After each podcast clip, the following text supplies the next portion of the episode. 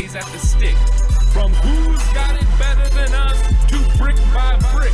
It's always the 49ers way from off-season to game day. Yeah, we talk back. It's the 49ers cutback.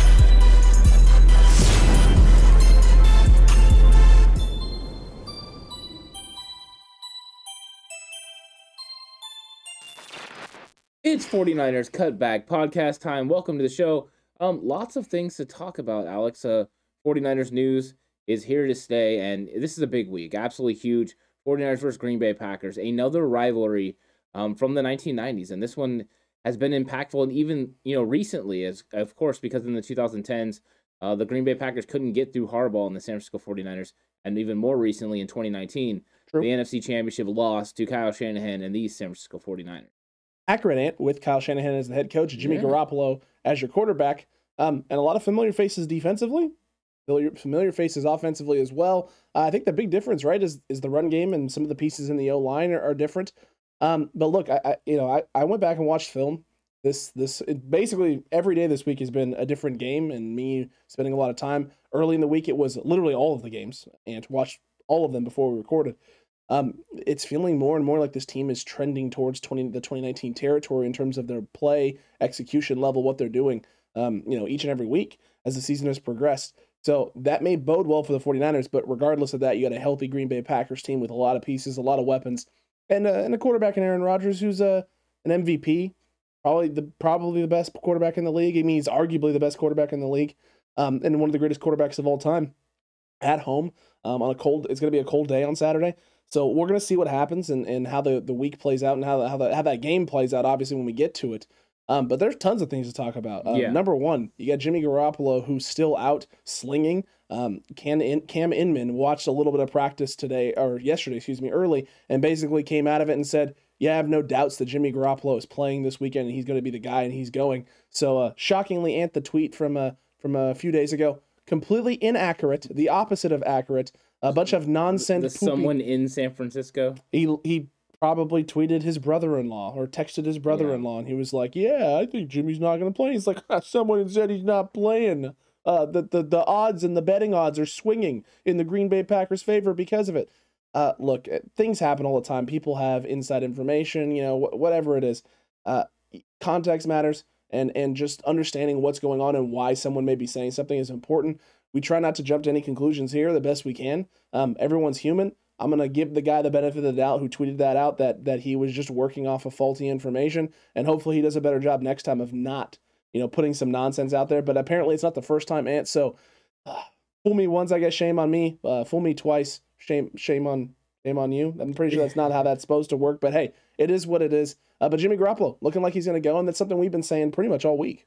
Yeah, it, it, appeared that you know they're rolling with Jimmy. This is Jimmy's playoffs. I think Kyle Shanahan said that early, um, before the the Cowboys game. Is that hey, this is this is going to be Jimmy's playoff run. This is his to go. And I listened to John Lynch talk on KNBR um, when they were first deciding, you know, about Jimmy starting against the Rams. And Kyle, you know, was going to have him go. Basically, Kyle called him in the office and said, "Jim, you know, this is what this is what's going on. I need you to go out there and see if you can throw because I need to make a decision on this."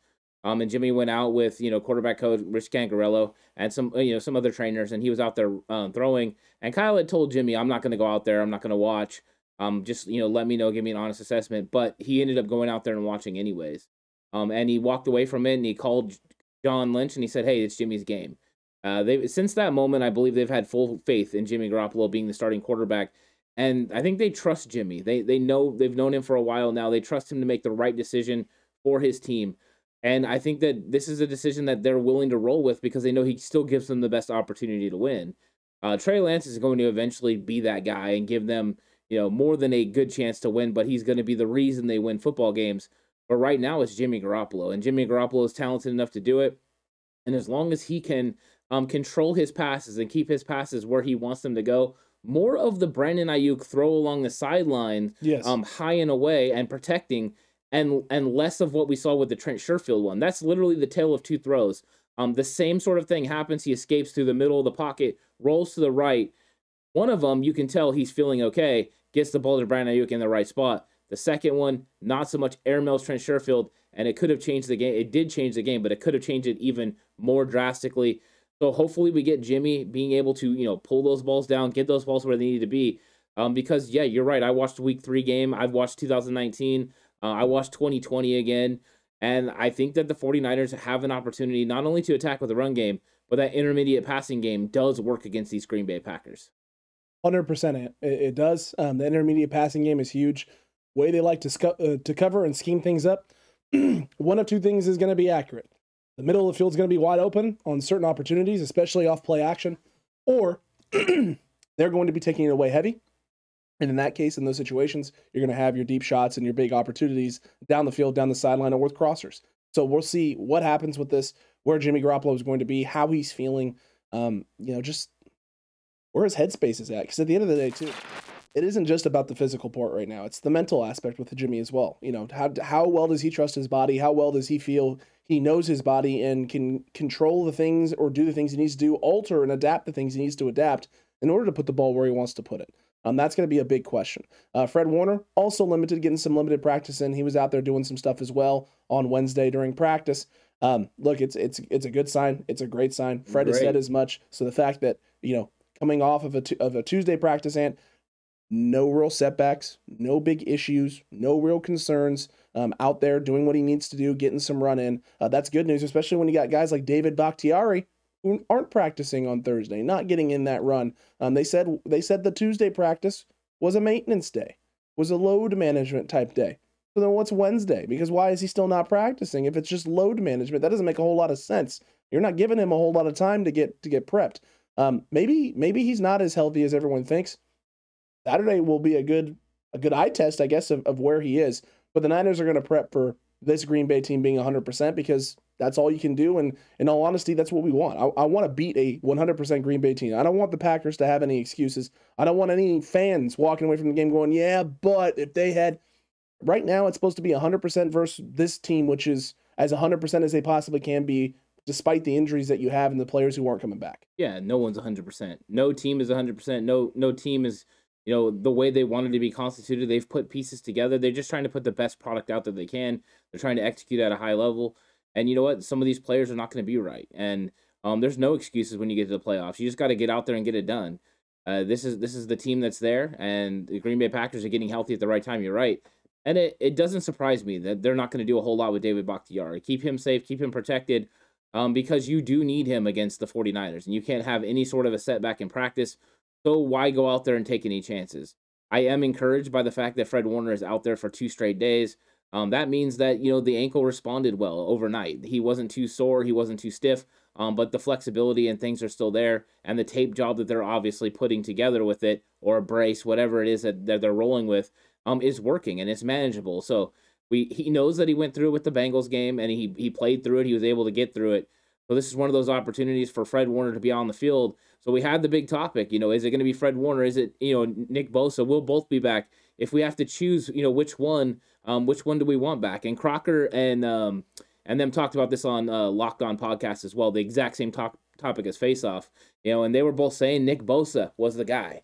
Uh, Brian Peacock and them were saying, you know, hey, it's, it's Nick Bosa because the impact that he has. Um, and you know what? I, I think you and Jay Hill were kind of you know hovering around that a little bit. Um, but you know it looks like Fred's going to be the guy for sure, and then Nick Bosa uh, coming along the way here. Um, so at least we're going to have one that does change the linebacker group because when you have Fred, Azeez, and Dre Greenlaw, you can stop the run with the front seven, especially Alex when you've got a the number one run stopper from the defensive line position in DJ Jones and the number three in Arik Armstead. Oh man, what a surprise, Ant! I'm I'm stunned. Yeah, I'm forty-eight percent of the snaps. DJ Jones wins on the run game. I'm not surprised yeah. at all whatsoever. Right, and DeMeco Ryans talked about the fact that Arik Armstead moving inside is the reason the run defense has improved so much. Oh man, what a Arik Armstead was worth all the money. Um, just can't. I almost can't. I'm speechless. Can't wrap my head around it, Ant. It's well, how it's how not. Con- um, it's literally. I, yeah. This, I, I have been saying this about Arik Armstead for a long time, and I'm just glad that there's some people who are finally coming around to this whole notion that Arik Armstead is actually really good and a problem. Well, I think it's him going back to the, the three tech, playing inside. Yeah. Um, he was a five tech in college, and I think the part of the problem was people saw him playing on the outside, and he wasn't as dynamic. In fact, if you go back and watch the 2019 game, there are plays where Aaron Rodgers escapes to the outside, and Armstead is the one that kind of Gives it lets up. it happen. Yeah. Having a more speed rush guy on the edge does make sense. The problem was on obvious base rundowns, he was still the best defensive end there. Oh, I mean, it Yeah. wasn't even close. And that's that's what made it so hard if you were the 49ers, right? You didn't have necessarily that guy out there that you were like, hey, we can put you out here every down on, on the rundowns and opposite of Bosa, we're, we're good. We can move Arik and we can afford to move Arik inside now.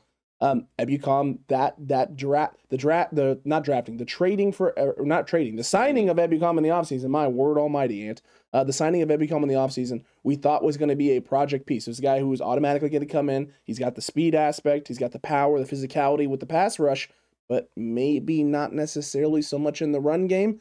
Uh, very early in the season, we saw a shift where Ebukam was starting to get in more on rundowns and starting to have success. And I'm going, I wonder.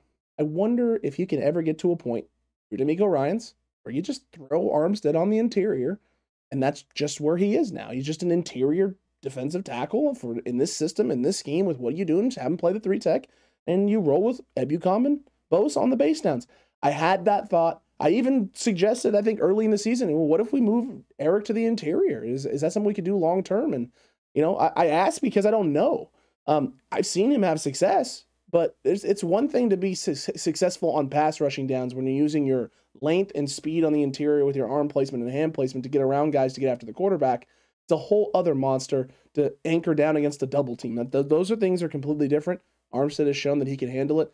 I think DJ Jones being next to him makes it very, very easy as well because now teams are having to make sure that they either double both guys or try and double one and hope he can do enough against the other. And teams just aren't consistently. Yeah, and I think that you know some some of the reason that Armstead was able to move inside was number one. You of course you have the injuries on the outside. You know whether Accurate. that's you know D Ford and um everything that happened there. But you then you got Samson Ebukam also that's been yeah you're right playing better. But Maurice Hurst got hurt as well. True. Um, so you had injuries on the interior, so you didn't have guys that could step in when Javon Kinlaw went down.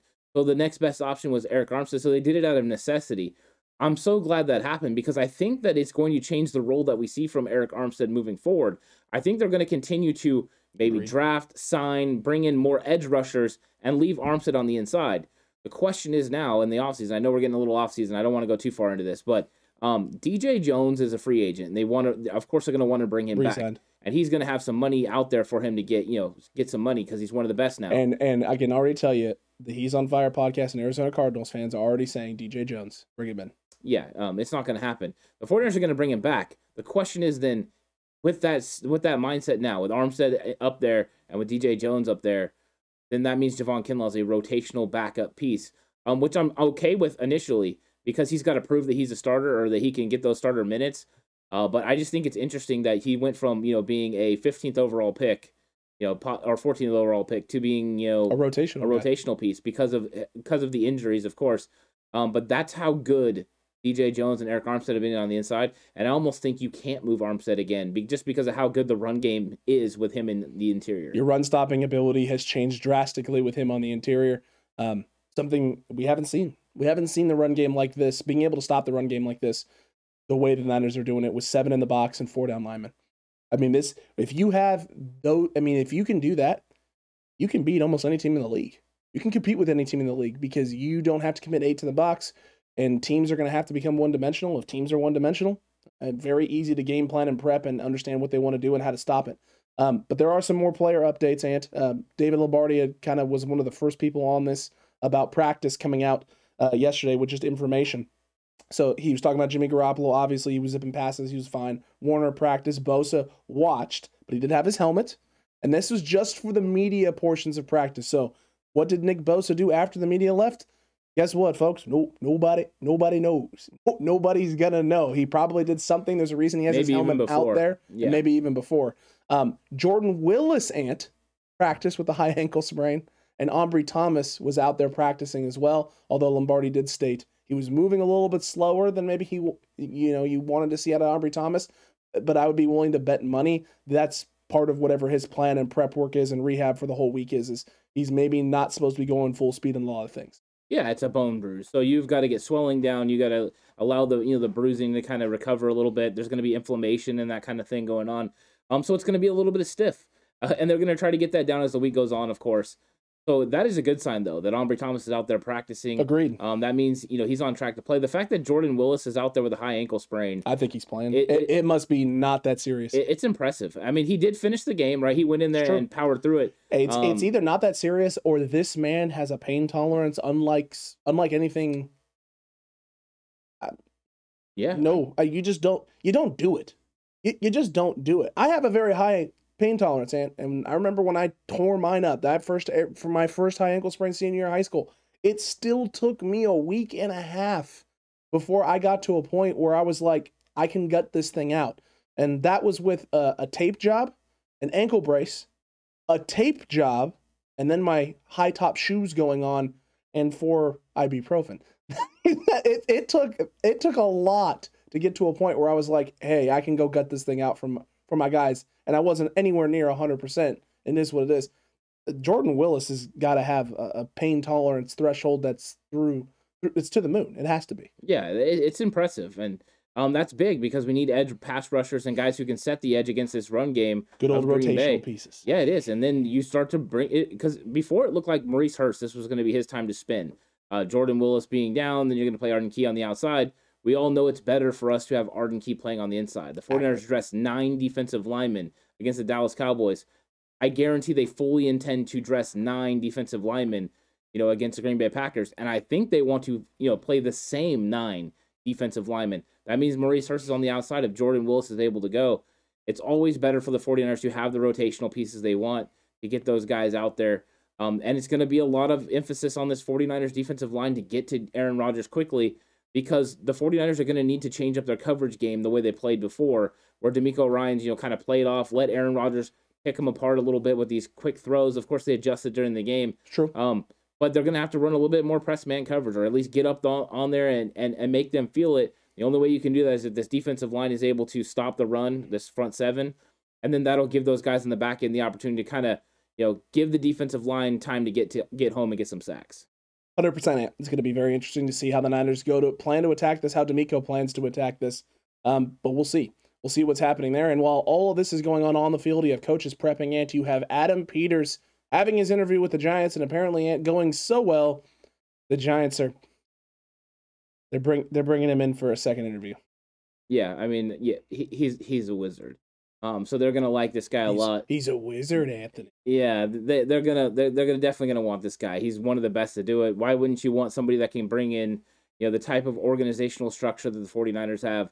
Uh, you know, Mara's family has been I mean, the whole organization's been kind of like going down for years. Um, they needed somebody to stabilize it. Adam Peters You is one of those guys that you- can do it. They somehow won two Super Bowls during chaos.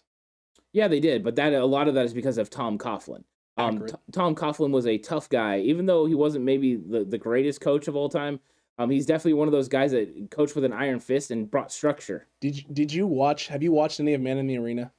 No, I haven't. It is absolutely hysterical listening to Michael Strahan talk about that team because Giants fans talk about that being one of the greatest Giants teams of all time. It came out of nowhere.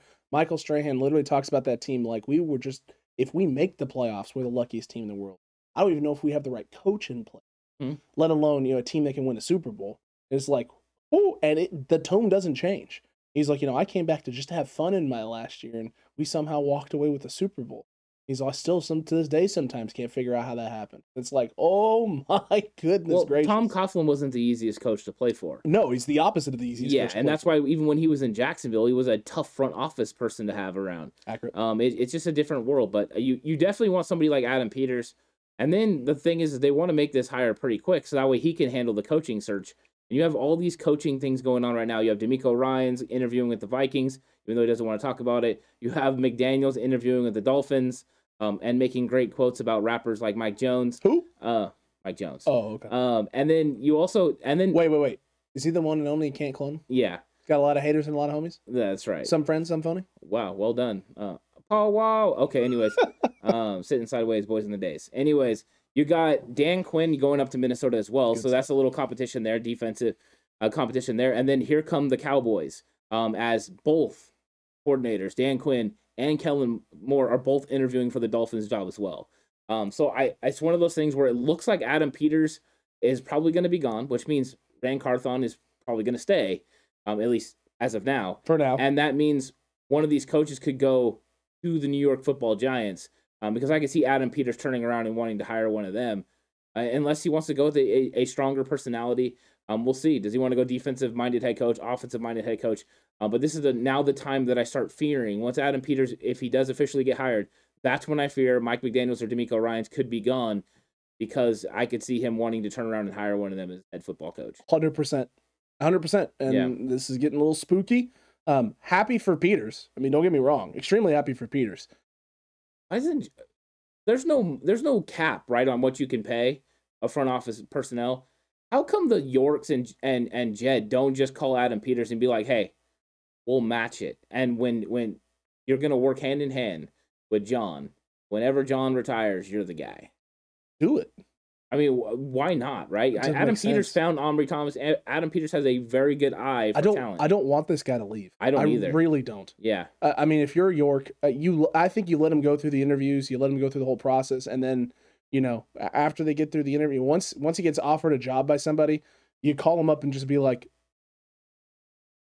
no, Yeah. just I mean, because uh, we got to remember the team wasn't the same after Carmen Policy went to the Cleveland Browns. It's Him true. and Dwight Clark. True. Um, the the moves that they made as far as this franchise, they even tried to bring Bill Walsh back for a while because their the decision making just wasn't there. no. You've got to make sure. You, now, I trust John Lynch completely, um, Mhm. but John Lynch is as strong as the people around him, and so anytime you can keep great people around you, you do it. I just don't know if Jed and the Yorks are willing to get into their pocketbook to pay front office personnel. I mean, it's really easy for us to sit here and say, right, take take It some extra easy. millions out of your pocket and put it in put it in Peter's pocket. It's really easy for us to say that. It's really hard to to want to do that. Yeah. And yeah, the other thing you have to remember too is there are not a lot of franchises, and there's not a lot of franchises that make a lot of money while the owners are owning the team. A, there's a good chunk of franchises that lose money True. while they're owners. They're they are basically hemorrhaging money. Now they have tons of money. It doesn't matter that they're hemorrhaging millions of dollars every year uh, to own and operate a franchise. Uh, but I don't know what their situation is, right? Yeah. I don't know how much money the Yorks are pulling in. I imagine with 40 million people watching the wild card game, it can't be too bad. I think a lot of people are watching 49ers football. I think that's a positive thing. I think you sold out probably every home game this year, so I don't think you really have uh, too many issues there on that front. Um, but we'll see. We'll see what happens. We'll see what all this means. Um, I guess merch sales, merch sales will play a role in this as well, and, and concessions. So hopefully, 49ers fans were buying lots of Well, stuff, I mean, yeah. and they can pay Peters. There's a lot of recovery coming from the 2020 season, though. There is everyone kind of everyone kind of took a hit on that, and so there's a recovery there. But it's going to be going the upward uh, tick. Um, the playoffs overall ratings were up to over 20 percent from true. last year, and it's closer to what it was like about seven years ago. So ratings are back up for the NFL, which is good news for the owners, good news for the players, um, good news for the product because that means it's turning in the right direction. People are watching football again, and as long as they are, that means the salary cap's going to go up. And then for us, you know that that helps our favorite teams because we're able to bring the players that we love the most back, whether that's Deebo Samuel, Nick Bosa, um, whoever it is. So those are all things that are trending in the right direction for the 49ers because they are built, you know, for probably 2023. I mean, 2022 they're gonna they're gonna probably double down and go after this, but uh, 2023 is the year where they're really built to build something for the you know, big time. Agreed with you. Um, here's the, I guess, the only bit of good news, Ant, Oh, for the Adam Peters situation. Uh, Tom Pelissero added that there are three finalists for that job opening. There's three people coming in for what would be essentially their second interview and probably the last round interviews that they're doing. Bills assistant general manager Joe Schoen and Kansas City Chiefs executive director of player personnel Ryan Poles. So you have two other organizations and franchises that are having a lot of success right now, hitting on draft picks, doing the things of that nature. So there is competition there for Adam Peters. We are very high on Adam Peters, so for us, this feels like it's going to be a no brainer. But the Giants very well could go a different direction with one of these other guys who are working for very, very prominent front offices and very successful teams right now in the NFL. Yeah, definitely, and you, right, right in your backyard, right with Buffalo. Um, and then you're gonna have a offensive coordinator that's probably gonna become a head coach. That would make sense, especially if you want to have an offensive minded guy. Um, strategically, if you look at those three names you just named, what are they all tied to? A very, very good offensive coordinator, or you know, a smart mind. You have uh, Mike McDaniel's here with Adam Peters. Um, and then who'd you bring up? The Kansas City guy. I didn't remember the name. Um, but he's tied with Eric Bieniemy. He Uh, is tied with Bieniemy. so it's uh, uh, Ryan Poles. There you go. Um, he could go with Eric Bieniemy, and then of course you got Mr. Buffalo Bills, and then you got their offensive coordinator there, Daboll. So, Mhm. Uh, to me, that makes sense. It looks like they're going to go offense in that direction, And then that co- whatever co- a coach from one of those teams is coming over. Or that would be their their push, right? That's what they would want. Ideally, yes. Ideally, it, it seems like that's their direction. It just makes the most sense to me. Um, of course, I mean Peters could always go DeMeco Ryan's, but I don't think they're going defensive coordinator. I think they're going offensive mind with Joe Judge being the special teams guy that he was. Uh, I I agree with you there, especially with the struggles of the offense this this last few years with Joe Judge under the helm. I, I guess is the right way to say it. and probably need to move on from Daniel Jones. kind maybe, yes. I I yeah, he needs to go. He's yeah, bad. He's not good. He'd be a fine backup somewhere. yeah, I think so. In fact, I would love to have him in San Francisco as a backup. Yeah. Um, let him back up Trey Lance in the in the future. I, I think his skill set and stuff, he could definitely back up Trey Lance. Uh, he could run the offense. I mean, it wouldn't be as efficient as Trey Lance. It wouldn't be as good as him. No, but Uh, he but- can, he can run the football. He And- is under he's underappreciated as a runner. Yeah, and, and in Kyle Shanahan's offense, I mean, you could have some more defined reads and things. Um, you know, maybe you could develop. This is our conversation we've had about Mitchell Trubisky as well. I would love to have Mitchell Trubisky be the backup quarterback for the Niners. Me too. Yeah, I think those are good situations. Me too. Um, so we'll see. Well, this hey, is, he can go to- from he can go from MVP to backup of the Bills to backup for the 49ers. Yeah, I think this is all uh intriguing though. You know, whatever decision the Giants make there, I hope it's not Adam Peters now. I- I I just. I, I guess I just value him so much. I think it's a foregone conclusion. That's that's why I'm Yeah. I'm at two, which is why when I read the rest of it, read the rest of the article and saw the other names associated, I was like, oh, maybe this isn't as clear cut as we thought. Mm. If it was like Jacksonville Jaguars front o- or you know, maybe not the Titans, but I mean, uh, uh, just another team that is kind of mediocre, right in the middle of things, and Yeah. maybe he's hit on some draft picks, but the team overall itself hasn't been.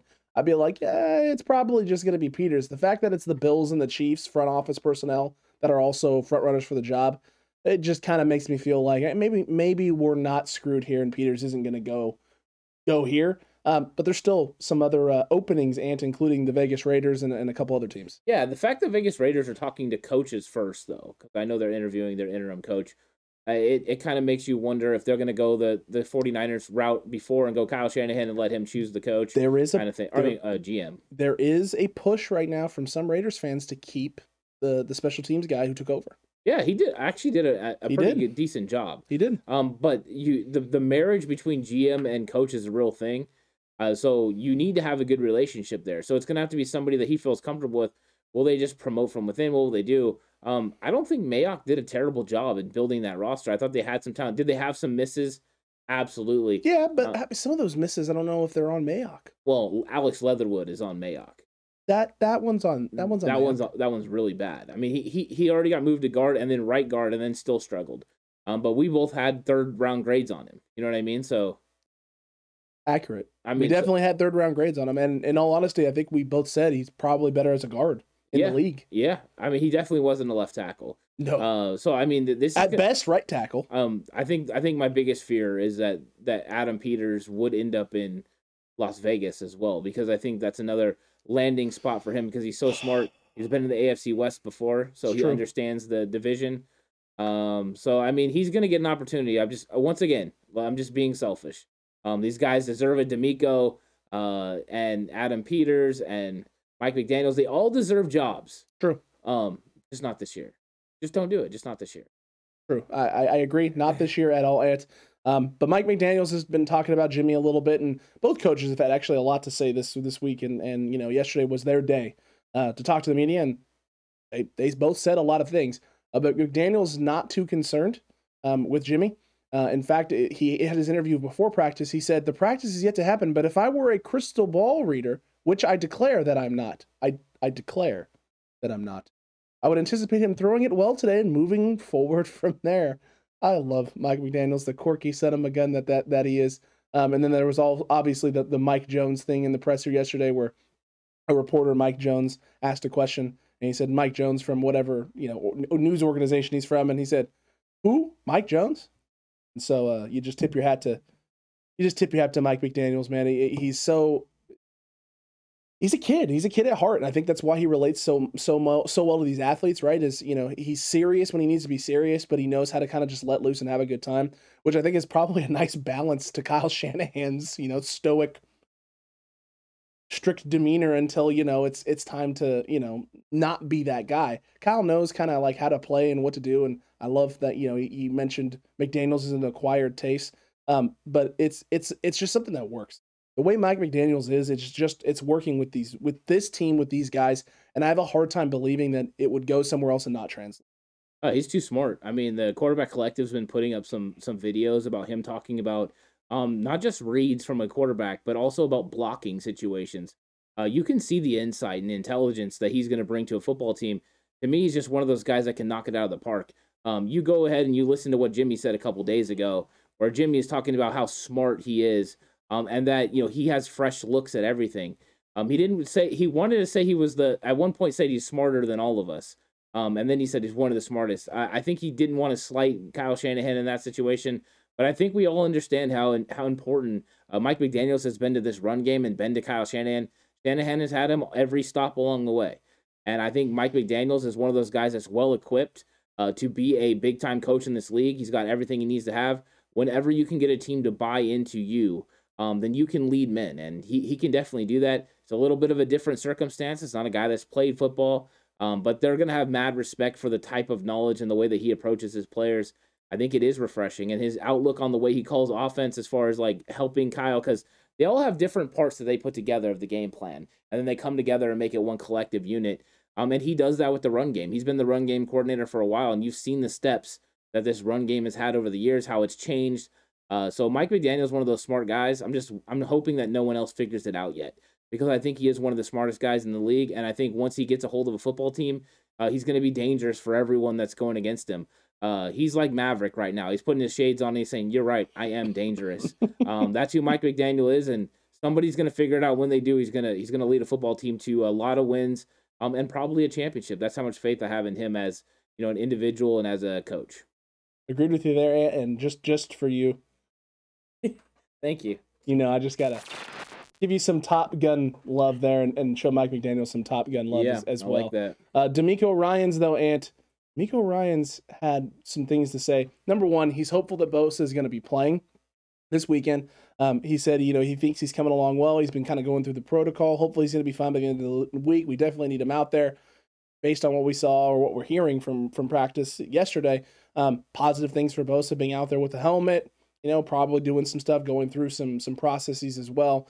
But he also had some very interesting comments about the Green Bay Packers. Ant, what did he say? Yeah, the way he kind of phrased it was like they're the same team. And the the way it sounds because you I mean as of course as a football unit you want to get better. You don't want to be thought of as the same team. Um and then he kind of, you know, talks about the fact that they're just well-oiled machine. They execute at a high level, they don't turn over the football, um they're getting more healthy, all the things you expect a coach to say. But I think that that is a an interesting way of saying it. Now, of course, this is my interpretation of what he said. Is that the way he said it was like they're the same team? Um, is he implying that they haven't got better, Alex? I don't know, but he, what he is implying is that they don't. They're not doing anything different than they did in week three. That the same things that work for them then are going to work for them now, and vice versa. So it, it's it's an interesting way to you know start that conversation. Um, I think he did a good job of of making sure that he you know went through the things that they did but that made me eye open because um just yesterday's episode we were talking about the fact we went back and watched the game and the differences between the 49ers then and the 49ers now were stark. They were huge. You can tell the difference.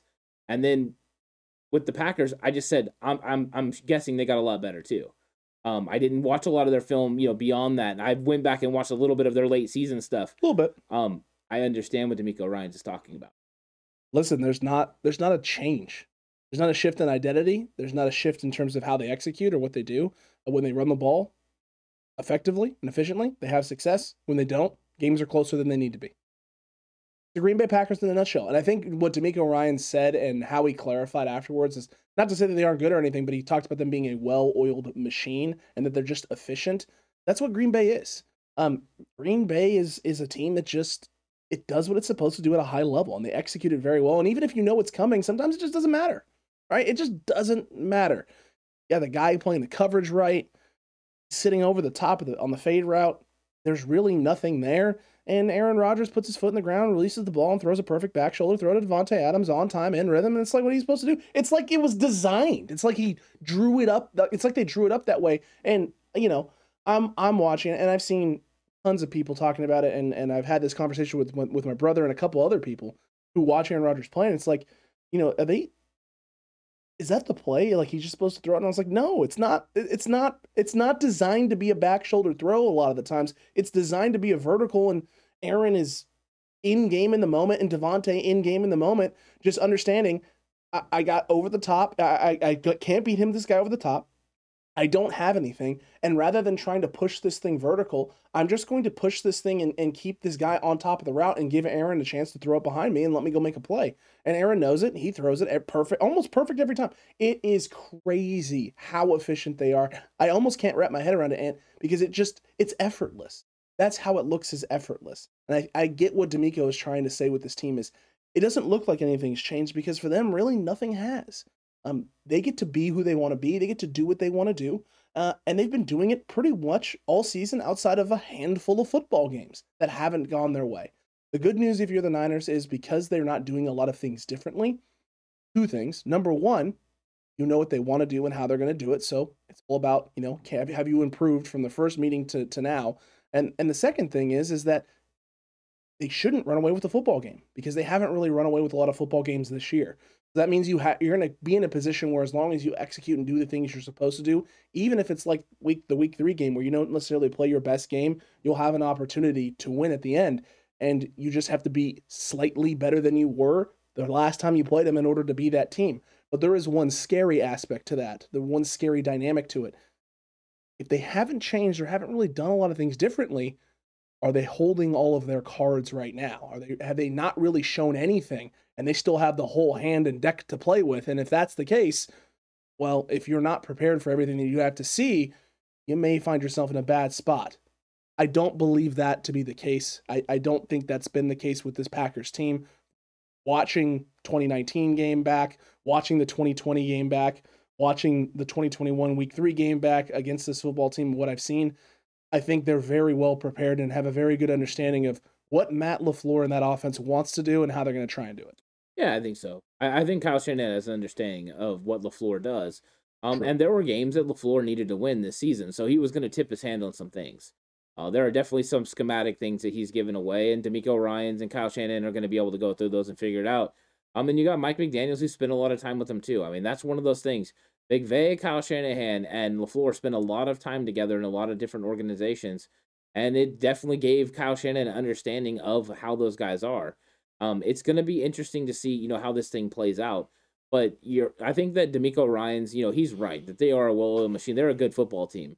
Um, they can get after you in, in a multitude of ways. Um, but the the kind of the method for the 49ers and the blueprint hasn't changed at all.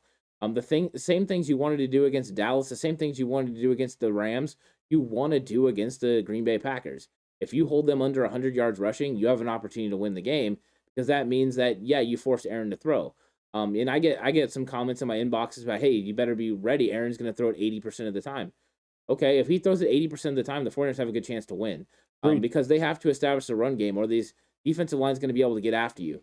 Uh, so I think that this is one of those interesting things where as as pivotal as Aaron Rodgers is, and he's going to make some big time plays in this game. That's just who he is.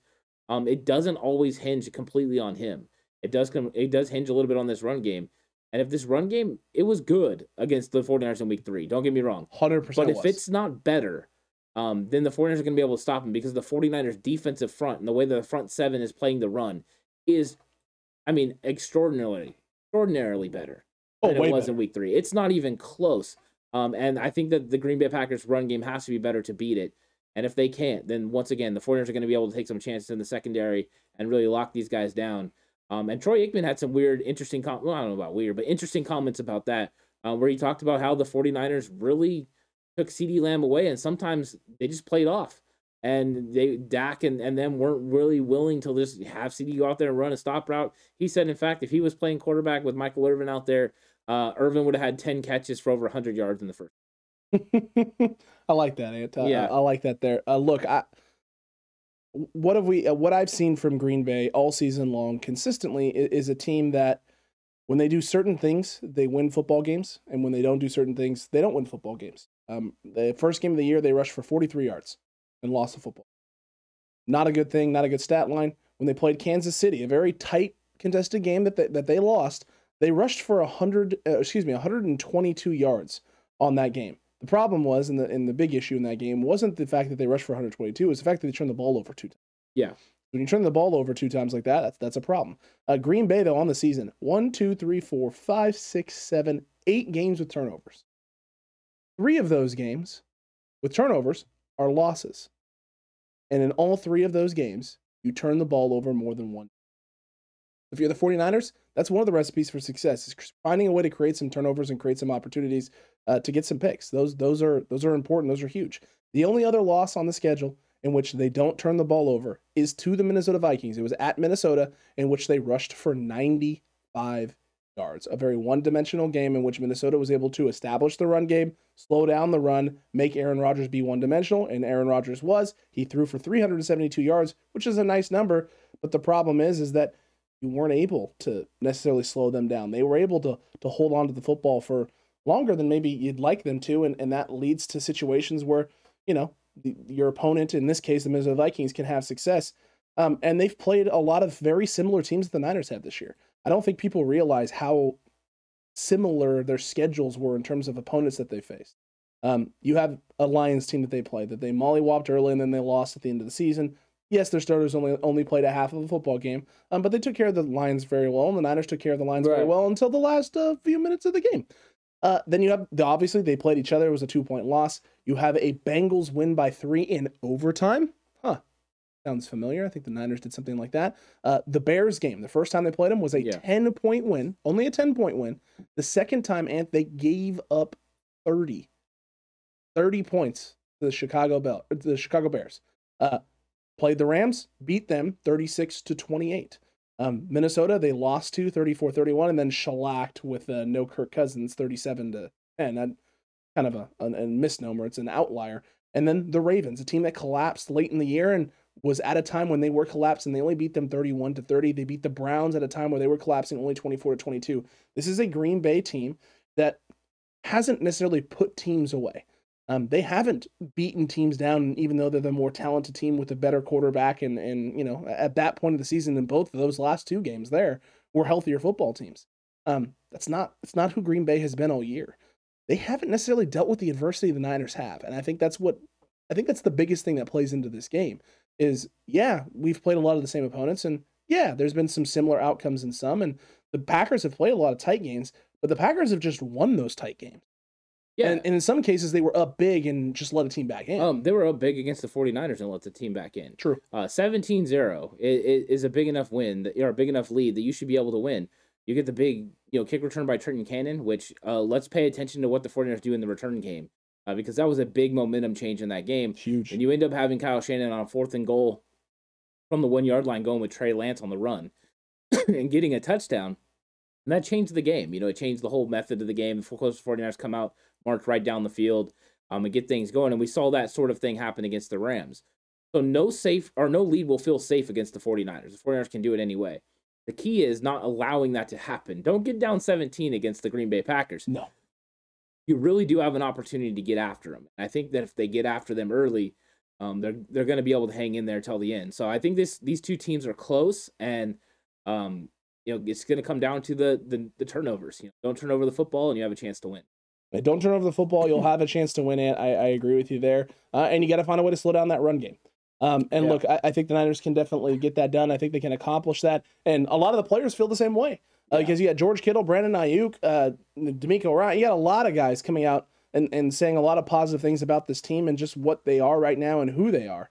Um, you know, I, I think uh, George George Kittle said, I think the biggest thing that's changed about our offense is I think we kind of have a different identity than we did back then in week three when we first played them. Obviously, Deebo's running the ball a lot more, and I would say this on top of that. If you go back and watch that game, we were kind of sloppy all over the field, whether it was protections, the run game, targeting, no matter what it is. Um, we're still trying to find our footing. We still we still made it a really good game there at the end until the last second field goal. Um, so look, George, I think feels a certain way. I know Aiyuk has said the same thing. He watched the the Sunday night the Sunday game against the Cowboys almost after it happened. He started watching it back Monday. got in the film room, Ant. Started watching film of the the, the Packers Yeah. game. Feels like the team's come a long way. Uh, and then we had a guy like Charles Omenihu who came out and they asked him, you know, what's it like being in San Francisco compared to Houston? And he said, it's not a circus show here. Um, in Houston, it felt like you had a coach and GM and, and president and all these people basically pulling the team in different directions and wanting different things. You don't know what's what on any given day. Here, everyone's on the same page. Kyle and John, same page. They want the same things. Very easy to know what what is expected of you when everyone wants the same thing from you. Um, we've been saying this about this team. A lot of people have been saying that wasn't the case, right? There was no plan. John Lynch needs to be fired. He doesn't know how to draft. Kyle Shanahan fired. Doesn't know what he's doing with these players. These guys are underperforming. The whole nine. It was just an execution thing. Um, it was an identity thing. It was trying to find out how are we going to be the team we were in 2019. Very similar with similar pieces. How can we be something closer to that with different people trying to pull the basically pulling the strings, right? And you found the formula now with with Elijah Mitchell. You found the formula with uh, with Deebo Samuel. Jimmy Garoppolo is is returned to a form that you know we all recognize and, and appreciate the, the things he can do. Is the mistake still there? Yes, he's human. He's going to make them. Is he injured right now? Absolutely. Which means things get tougher in terms of him being able to execute the level you need him to. But he's doing it enough. He's been doing enough for us to win football games. So as long as that stays and that remains, and he can clean up those things in the process. George Kittle continues to get better. The O line continues to play at the level they're playing at, and the defense continues to elevate and do the things that it's done the last seven, eight weeks. I mean, this this team has everything it needs. Yeah. We've been saying we've been saying that since before trade deadline. We don't we said yeah, I don't think you need to make a trade necessarily. There's I don't think there's anyone you have to bring in. It's just about getting this this group right here, the pieces you have in house, to figure out how to do what you need them to do for four quarters. Yeah, and Charles Omenihu was a great trade pickup at the trade deadline. Huge. Um, he's paid huge dividends, including two sacks last week against Dallas. Uh, you're right, though. I, I think that this team found its way, you know, along the way. Um, dep- you know, they've kind of went through different methods of figuring out who they are, and of course, in 2019, um, they came a long ways to finding Raheem Mostert as the starting running back and the dynamic back that was going to be able to, you know, dominate that NFC Championship game for over 220 yards. Um, it's one of those things that it's just it's different now. Um, but what they did was find a way. And early in the season, you had questions at the, the running back position once Raheem was hurt. You went into the season believing Raheem was going to you know do certain things, and you were going to have Elijah Mitchell to go in and spell him. So you had an idea of how you wanted to attack using you know the outside zone and that. Um, and then once Raheem Mostert went down, these defenses changed the way they approached playing you. So the Kyle Shanahan had to adjust. Mike McDaniels had to adjust. And then Elijah Mitchell was out. And Elijah, once Elijah Mitchell went out, you went with a makeshift running back room. JaMycal Hasty wasn't there. And you had Trey Sermon, you had on Johnson, um, and whoever else they decided to bring in. I mean, that's basically what it came down to. So there was lots of decisions that had to be made. And along the way, the 49ers found a blueprint for victory. Um, kind of as this season was going on and the pressure was on, uh, it created some situations. And now they're using Deebo Samuel in a unique, uh, different way than anyone that's ever used a wide receiver the fact that Deebo had to name it wide back, I mean, um, because people wanted to put it into a box. This is something we talked about on Face Off. Uh, is people wanted to put a gadget type, you know, term on it, including Jay Hill. Um, and that's not what it's about. It's just the wide receiver position has taken kind of a turn because now you have do it all people like Deebo Samuel. Right now, there's one of one and what Deebo Samuel can do. Uh, but the vision for Kyle Shanahan hasn't shifted. But when they seen what Deebo could do, uh, congratulations to them and, and good up on them for going ahead and taking uh, taking advantage of all his skill sets that he has and using those skill sets not skill set not to just put him in the best situation, but the team in the best situation. And anytime that you score a touchdown every seven and a half you know times you carry the football, um, that is a good situation to be in. If you t- looked at his numbers and you you know ex- made them happen over an eight or seventeen game season, Deebo would have rushed for over two thousand yards. That's how dynamic he's been. So I, I think that this offense is definitely different than it was in week three. The weapons, the way they're using them is different. Less uh, two tight end sets, more three wide receiver sets. It has been fun to watch. They found their identity. They found the way they want to play. And shockingly, it is not the same as 2019, but it's very similar. It is. It's, it's very similar. It's oddly similar. And uh, listen, we're going to see what what that means going into this weekend. Um, you know, 2019 was a, a good year for the Niners against the Green Bay Packers in the in the playoffs. It was a good year in the regular season as well. Um, this year, not so much in the regular season. You had the two point loss, but maybe you can right the ship and course correct right now and, and find a way to, to get back. Um, you know, just because a team beat you in the regular season doesn't mean that you can't take care of business in the playoffs. Um, Sometimes it's the inverse in certain years and certain organizations and franchises, I guess, because the Saints have the Bucks number in the regular season, and, and I, I had a fe- I have a feeling. I think you and I both feel if the Saints had somehow found a way to make the playoffs, um, the Bucks would have absolutely slaughtered them in the first round of, uh, round of the playoffs, and there would have been no ifs, ands, or buts about it. Um, so look, I, there's no, all the regular season does is give you an opportunity to put yourself in a position where you can be at home, hopefully in the playoffs, or put yourself in a position where you can improve, put something on tape, and find a way to improving it better for it when it matters most. It matters most now. That that right now is is the most important game matchup. Um, the past is the past. You can glean things from the past, but you can't dwell on it. Uh, you can't dwell on the fact that the Niners have in the playoffs taken care of business against the Packers. But you also, on the inverse, and the flip side, can't dwell on the fact that the you know the last handful of times that you've played the Green Bay Packers, dating back to the 2020 season, you haven't found a way to come out with a big win. In fact, LaFleur has gotten one over on Kyle Shanahan uh, in each of the last two years. Are we going to count 2020? You have to count it. It happened, but it is I mean, what it is. I mean, if you look at that game was, by the way, that game is so hard you, to watch. you have you have everyone. Trent Williams out with COVID. Brian Aiyuk is out with COVID. You had all these guys out. You have Deebo Samuel's out with the hamstring. pick, pick Mullens throwing picks. Richie James is your your wide receiver that's getting it done in that game.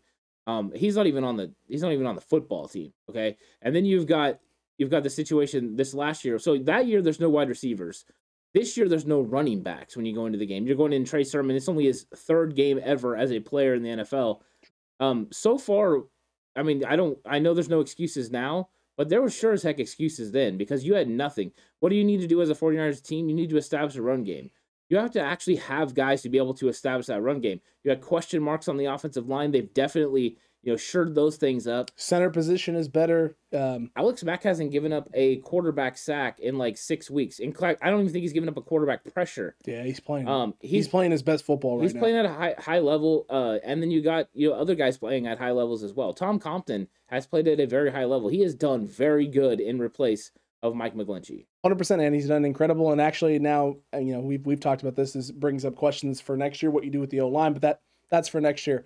Um, but there's a, a former 49er that's out there in the ether, putting stuff out there about Jimmy Garoppolo and about Mm. what needs to happen going forward for the 49ers. There's a lot of talk about the 49ers quarterback position and, and what what's what the future holds, I guess is the best way to say it. And and what's in store for next year. We've on this podcast said numerous countless times that you're most likely rolling with Jimmy G this year and going to Trey Lance next year. It's the thing that makes the most logical sense. Peter King has come out and said, ah, not so fast. Even if there's a first round pick, maybe Jimmy needs to be the guy. And now Richard Sherman is essentially saying the same thing that Jimmy should be the quarterback in 2022. Yeah, he did say that. And you're right. Peter King is saying that. Um, there is a market now for Jimmy Garoppolo. And- Huge, huge market, and- by the way. yeah, and and really what it comes down to is there's not going to be a lot of quarterbacks that are going to be free agents. That's number one. Accurate. Number two, you're going into a draft that doesn't have the, the quarterback class that it had last year. Were you surprised to hear the reports coming out about the Steelers wanting to draft a quarterback high in the upcoming draft rather than sign a veteran? I'm a little surprised. Um, but what that does mean is a Jimmy Garoppolo sounds like a real option for the Pittsburgh Steelers because one year of Jimmy Garoppolo there as a bridge quarterback would make sense, right? You're going to draft someone young. Uh, do you really want to go through that full, you know, year? You've seen what happened with Trevor Lawrence. You've seen what happened with Zach Wilson. Uh, they struggled in their first year, and the team struggled because of it. Pittsburgh fans expect more. Um, that organization, the Rooney family, they expect more. So I, I look for them to do something like that, which makes them in play for for Jimmy Garoppolo. Now, what I can't figure out is I know Richard Sherman really does like Jimmy Garoppolo. He does. He was fan. very, very uh, complimentive of him when they first came. That was one of the reasons he came to San Francisco was he believed Jimmy Garoppolo could win a championship. Jimmy Garoppolo got him there. Everyone respects Jimmy as a player. How much of this is Richard Sherman being just a good guy and talking, you know, talking him up, and how much of this this is him just giving an extra nod to the organization and being like, I'm going to boost his trade value a little bit more um, by saying that you know what he should still be the starting quarterback. It, it, it could be true. I don't know. I think Or is he playing games for the Bucks? I don't think so. I think I honestly don't think he has because I don't think he has an ill will towards Jimmy Garoppolo, and I don't Or, think or the in- or the 49ers? I don't think he's invested enough in the Tampa Bay Buccaneers. I think if they won a Super Bowl and he got an extra ring, he'd Cool. be indifferent about it. He I don't think he's gonna care. No, I don't think he'll care about I, that. But he definitely he he loves people inside the 49ers organization. True. I honestly believe this is just him having a tipping it, you know his cap to Jimmy Garoppolo and saying, you know what, Jimmy is still that guy. I still have faith in Jimmy Garoppolo as a guy. And this is what, and the, what, a couple weeks ago, it was, this is why people, oh, actually last week, this is why the people love Jimmy Garoppolo in that locker room because of who he is. Um, I think he just thinks Jimmy's a good guy. But I wanted to throw out something else out there just in case you never know what's going on with Richard. Hey, Sherman. look, it, Richard Sherman isn't the only one that, that believes that. The entire locker room b- believes in, in Jimmy Garoppolo. They believe that this guy, you know, can Do you the think answer. they believe in Jimmy Garoppolo for 2022 over Trey Lance? With what Kyle Juszczyk said to Jimmy in Week 18. I don't see this is what I mean. I think I think everyone knows the most likely scenario is Jimmy's gone. I think Jimmy knows that. I think Kyle knows that. I know George knows that. I think everyone knows that. Is it out of the realm of possibility? No. I mean, I've I've flirt I've flirted with the idea a lot, and I've talked about it on the Yeah. pod. What it would take. It would obviously take a Super Bowl. And I, I jokingly said that I don't even know if it'd take a Super Bowl after everything that we've been through this year with this team.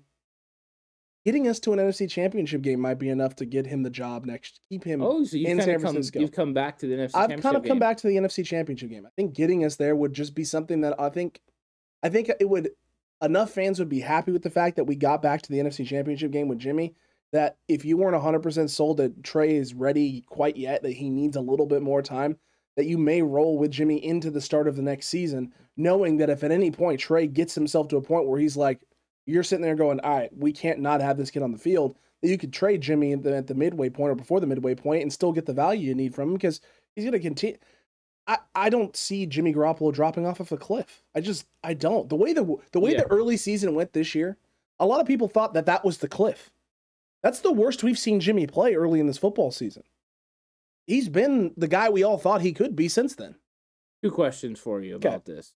Number one, do you think that the injuries that he's going through right now would also make them pause? Because right now you're not getting the best version of Jimmy Garoppolo because he's injured. So does True. it prove again that he just he just can't stay healthy? Um, It does. Yeah, and then and then the second part of that is the money. Um, it's going to be twenty four point nine million dollars against the, the salary cap. Can you afford to keep this roster together in 2022 if Jimmy Garoppolo is still on the books for 24.9 million dollars? Yes, because you're just going to extend him and push some of that money down the road, and he's going to make less money. I mean, the reality is, right, when you paid Jimmy Garoppolo what you paid him, you paid him off of five starts in which he did incredible things, won five football games, Yeah, but you had no stats to base all those numbers off of. You were basing it off of what you thought he could be the high end, right? Mm-hmm. What has he shown? He has shown that he's not a guy that's going to put up 4,000, 5,000 passing yards and throw for 30 touchdowns. Not who he is. But guess what? He doesn't command $25 million anymore going forward with his next contract. why not? Not putting up those numbers to reflect that. A, a lot of it's numbers based. I get that he wins football games. I get that. Well, and that's what his team is going to say, right? Agreed. You you just went back to the NFC he's not- Championship game. But he's not healthy. But he and he hasn't been healthy consistently. Mhm. The entirety of his time there. Right. That's going to eat, I think, the biggest chunk of whatever future potential earnings in San Francisco that could be had. That I think that's going to be the big thing that comes down to it. Does Jimmy want to stay? If Jimmy wanted to stay and the Niners wanted to find a way to push that money out, make give him a little bit less and, and keep him around, then Jimmy knows he's going to have to take some sort of discount because he hasn't been available in San Francisco.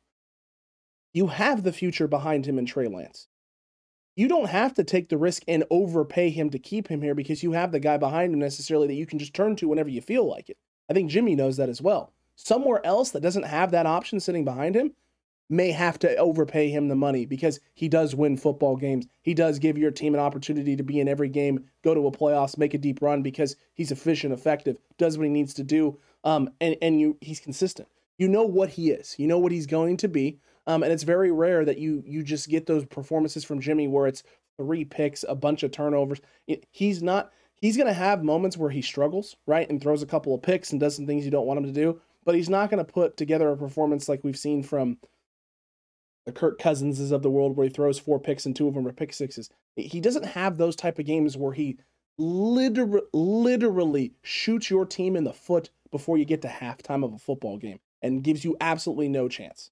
I think that I'm going to stick to my guns and say that the only way Jimmy Garoppolo is going to come back is if they win the Super Bowl. Yeah. Um, I think if the 49ers win the Super Bowl, it not only proves that he got them over the hump, but he also got them to two Super Bowls in, in three years. True. Um, whether he's getting carried by a defense or carried by a run game, uh, it really doesn't matter because he's the one pulling the trigger in certain situations So if Kyle and John believe that they needed to bring him back and they needed Trey to sit there another year, and this team could would buy into, hey, let's run it back, then I think that everyone would rally together. So it would put your team in a good situation. I think you also don't. I think if if that happens again next year, you don't end up having a situation where it's like Trey needs to Trey needs to Trey. Need, I, I think all of that talk kind of quiets down. No, You don't think so? you don't think I, there's no way that the Trey needs would If group if will go away. if nine, but if but if the Niners win the Super Bowl and Jimmy sticks around, the, the there will be a loud portion of the fan base. Oh. And this is the part that's been they've been Gosh. completely objective the entire time, right? They like Trey, they they like Jimmy. They just want who's going to be best for the 49ers. Um those people are going to then go, "You know what? Jimmy did it for us." It's a lot like Steve. They'll be like, "Hey, he did it for us. We can back Jimmy." The problem is there's still going to be that other group that is just always going to wait for Trey Lance. They want Trey Lance. They're never going to stop until they get Trey Lance. There was that group for Steve Young. There really was, Alex. Um, it's hard. It's so hard. This is what I mean. I didn't grow up with this. yeah, I, I grew up with Joe on the outs and it, it being Steve's team. So I didn't get to experience this. At no point ever in my fandom did I ever say, I am so glad they got rid of Joe Montana so that I could enjoy Steve. As much as I, Steve Young growing up was my favorite 49ers quarterback because I grew up with Steve Young. I didn't grow up with Joe Right. Montana. And I would say that and people would lose their minds and I'd be like, hold on a second. I didn't grow up with Joe. I've only ever grown up with Steve. So, of course, I wouldn't take Steve over Joe. If you give me a choice, I'm taking Joe Montana. But Steve is the one that I've grown up with. So, of course, he's Yeah. going to be the guy that I'm going to turn to and is like, that's my favorite. It's the only one I've got to experience. Yeah, that's understandable. And I, I think that the, winning the Super Bowl, um, it does afford the 49ers the option to bring Jimmy Garoppolo back. He proved that he won it. And then, you know, the team is going to push for that. You know they are. I mean, some of these Yeah. some of these players really are, you know, friends of his and, and they really like him a lot. Um, and I think you would in that situation say, you know what, why not see what we could do, run the the wheels fall off. And that's when you go to Jimmy Garoppolo and you say, hey, look, if we're going to keep this Super Bowl roster together, we're going to need you to do something for us financially. Um, and we're going to do right by you. So what we're going to do is we're going to put in a trade situation in your contract that when you get traded, you get to pick where you go. You ultimately decide they work together and they work out something financially. But all this hinges on winning the Super Bowl. If he gets there and loses, um, you're not bringing him back. There, there's not going to be the push. I mean, yes, they'll still love him and everything, but the overall the fan base isn't going with them. The team isn't going all the way with them. Uh, so I just I think that that is that is kind of where we're at. Jimmy will have taken him to two Super Bowls and lost two. Um, It's tough. you you have to win them. Kyle Shanahan, how many times is he going to get back to the Super Bowl? George Kittle famously on the sidelines like, I have to get back here. You know, like, I mean, this is one of those things people think you're going to get back every year, and it's just not a possibility. So when you get there, you have to win. You have to take advantage of it. So I mean, I think that's the only way. And then and I, I think in those circumstances, then he'll be back. In any other circumstance, it'll be Trey Lance as the quarterback or another quarterback. I want to leave it open just in case um, somebody else becomes available or they make some. You're right. That's it, Aaron Rodgers, because we don't know, and you don't know what the feelings are about Trey Lance from the organization. I know they think he's the future, but could Aaron Rodgers be the right now next year? But you don't know. And how far away is the future? That's the real question. I think it's 2022, but I think I don't know for sure because I don't get to see him in practice. I don't every get to see him in practice every day. Um, if there's strides, then yeah, you're right. It probably is 2022, I- and I agree. But how big of a stride? The second half of the Texans showed there were strides. There were strides. The first half didn't, though. No, but he's also a young guy figuring out how to He's also 20. again. He's 21 years old. Yeah. A year and a half of college under his belt at not the highest level, making the transition. But what you NFL. saw was him play under center. You seen him taking Correct. the first read a lot of times, being able to go through progressions at times. He didn't look to th- run all the time. He looked to move the pocket and extend plays and throw the ball. which was better than the Arizona Cardinals games where he was just looking to run. Huge differences. Yeah. You've seen the strides in his play. I think he's going to get better during the offseason. Agreed. Um, we'll see what uh, ultimately comes down to what Kyle and John want. But I, I think that this is kind of what I laid out is sort of what I've been thinking all year. I think you know that. I've kind of Yeah. stayed on this. You stayed on it. Yeah. And I've I have stayed on that. I believe it's probably it, it is like ninety nine percent likely it's Trey Lance, but there's that there's that one percent, And Oh. technically now it's like a half percent because there's another that other that one percent was just Jimmy Garoppolo, and now that half of that one percent is turned to Aaron Rodgers. I don't even think it's 99% that it's it's Trey Lance. You don't think so? No, I, I wouldn't put it past 90%. Sure. Oh, okay. Uh, because I do think there's like a 5% chance. Right now, the Niners are still alive in the playoffs, Accurate. which means they have an opportunity. And there's still a 5% chance that Aaron Rodgers pushes his way out of Green Bay. And in that case, I think there's actually probably more of a five, more than a five. well, I mean, chance. that he ends up in San Francisco. He Oh, pushes yeah, okay. himself out. There's a higher. and ends up in yeah. It ends up in San. Francisco because there's going to be a lot of moving parts. Um, I, I think that if Harbaugh got hired in Las Vegas uh, with the right GM, it Nah, might it might nah. be Aaron Rodgers to Las Vegas. Nah, it's gonna be Andrew Luck. It could be. Who knows? Hey, I could see, I could see Luck coming out of But I would I would be nervous about that. if I was if I was the AFC West, I'd be nervous about a Harbaugh Aaron Rodgers pairing in the desert. Oh yeah, I'd be worried about that. I'd be worried about Luck coming out. I'd be worried about a lot of things if I was in the AFC West, and that's happening. That that that would be hundred percent a concern. Or Russell Wilson. Yikes. Yikes for the AFC West if that happens. That's a huge yikes for them. I'm just saying, right? Not for the not for the Raiders. that for- that's for that's a place Ciara would be okay going to. Um, Aaron Rodgers wants to get over closer to the West Coast. Right there, he's a, a short flight away from Los Angeles. Um, to me, th- those are two guys that are possibilities there, especially if they go Harbaugh. It's an enticing look, enticing thought. Raiders. Screw this up. Don't do it. don't do it. I don't want to. I don't want to deal with your fan base. I don't want to. I don't want to deal with you guys having a franchise quarterback and a fantastic head coach. Don't make the right decision. Mark Davis, Al Davis this up for me. Al Davis this up. Yeah, I'd let, us let's hope he goes full haircut on his decision on coaches. Full GM. haircut. Yeah. Full haircut. If he does that, it- it's it's okay. Could happen. The only bowl that's been in the Raiders situation lately has been that haircut. Accurate. Um, yeah, no Super Bowls. no, not since '83. No. Yeah. Poor poor Raiders. Uh, we'll see what happens. Cutback crew though. Let us know what you thought about all of this down below in the comment section right now. You excited? You like hearing Richard Sherman's comments on Jimmy G, or you hate it because you want it to be trade day and people need to keep keep their mouth. If you're not in the 49ers organ, keep your mouth shut. Um, and then how do you feel about DeMeco Ryans and what he had to say about the Green Bay Packers? Not really looking a whole lot different. Yes, they're a well-oiled machine, but he sees a lot of similarities with them from week three till now. Does that make you feel excited and make you feel like there's even more hope for the 49ers? McDaniel's comments on Jimmy and him being able to throw the football. Um, Adam Peters potentially on the way out and heading towards the Gigantes, and all the updates about Bosa, Warner, Ambry, Thomas, Jimmy Garoppolo himself. Um, you know, all these guys. Jordan Willis getting practice time in as well with the high ankle sprain. How does that make you feel? We want to hear from you down in the comment section below. And while you're down there commenting, don't forget to like, don't forget to subscribe if you haven't already, and hit that notification bell. Yeah, this was a jam packed episode. We had a lot to talk about. Um, but 49ers playoff content is going to be like that. And uh, I think it's fun to talk about the team. It's fun to talk about the future. Uh, and it's fun to talk about the Green Bay Packers. And that's why you need to stay later on today, 2 o'clock, um, for the, the preview show. You want to see the game preview. We're going to break down 49ers versus Green Bay Packers, give all the key matchups, some bold predictions, and then pick who we think is going to win the football game. It's going to be a good time. Make sure you hop over for that. And then after you're done with that, tonight, 4.30, get all the latest updates, all the news live on a live stream.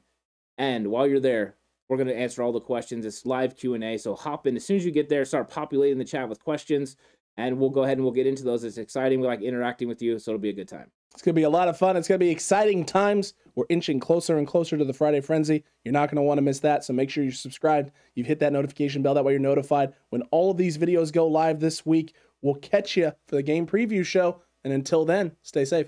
Remember the right way Is always the 49ers way.